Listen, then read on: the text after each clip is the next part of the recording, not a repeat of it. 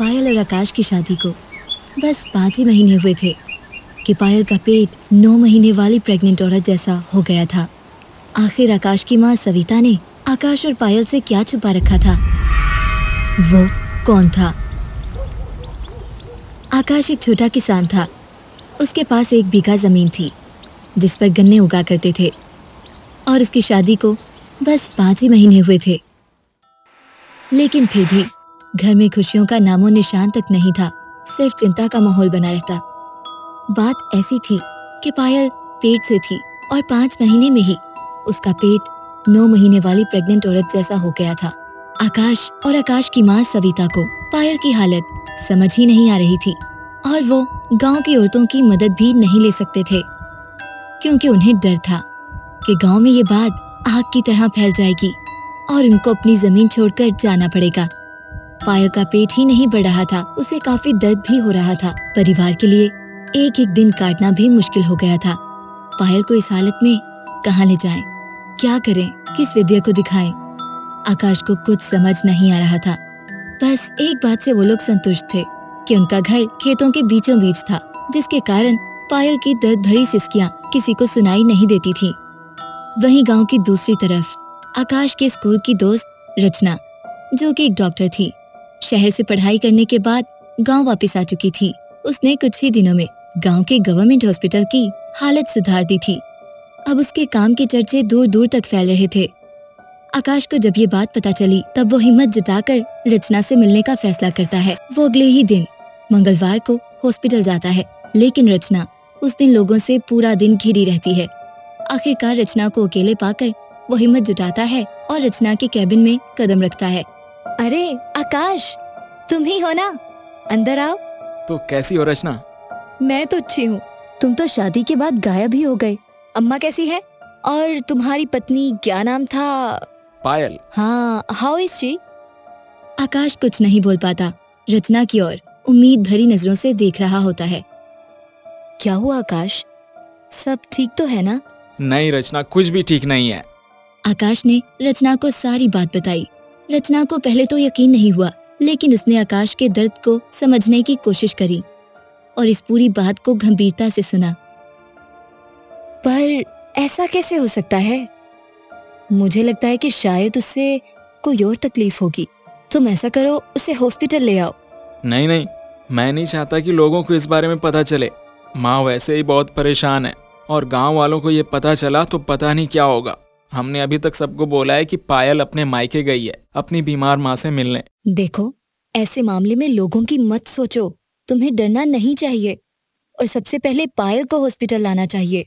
ये तुम कह रही हो? याद है गांव वालों ने क्या कहा था जब तुम शहर डॉक्टरी पढ़ने जा रही थी? तुम यहाँ के लोगों को अच्छे से जानती हो। प्लीज तुम बस एक बार घर आके उसे देख लो ना। चलो ठीक है, मैं आती हूँ, तुम बाहर मेरा इंतजार करो, मैं जरा अपना जरूरी सामान लेकर आती हूँ।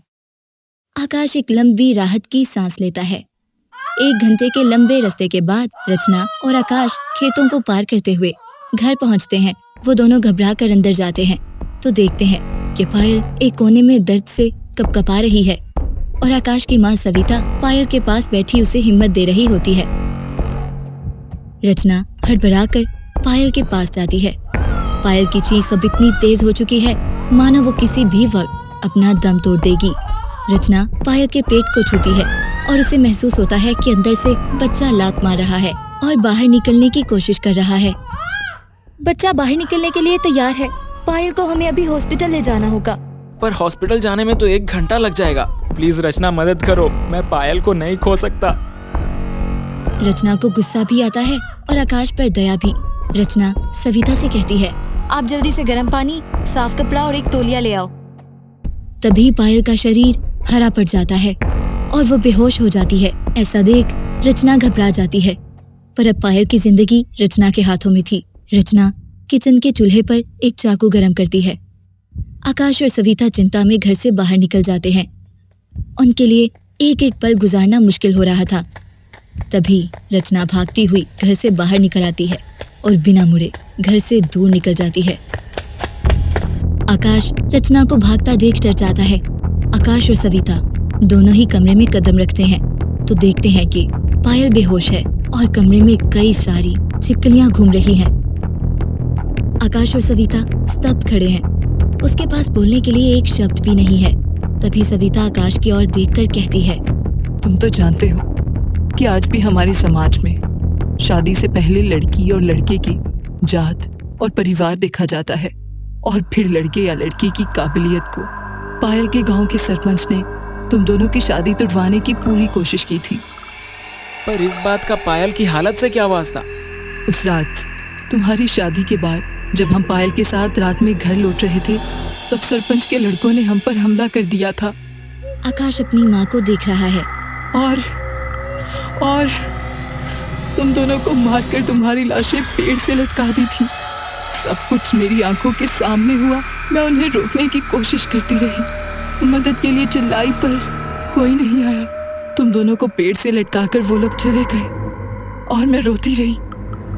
आप ये क्या कह रही हो माँ, हम तो जिंदा हैं। फिर अंधेरे जंगल में से एक आदमी आया और उसने तुम दोनों को पेड़ से उतारने में मेरी मदद करी। जब तुम दोनों की लाशें मेरे सामने पड़ी थी, मेरे दिल में ऐसा दर्द उठा था कि शायद मैं भी अपने प्राण त्याग कर दूंगी। तभी उस आदमी ने कहा कि वो अपना खून तुम्हें पिलाकर तुम्हें नया जीवन दे सकता है। आकाश को अपनी माँ का दुख महसूस हो रहा था। माँ, तो हम इंसान हैं या भूत? तुम दोनों बस मेरे बच्चे हो और जिंदा हो, इतना ही मेरे लिए काफी है। वो रात आकाश और सविता के लिए काफी लंबी रात थी।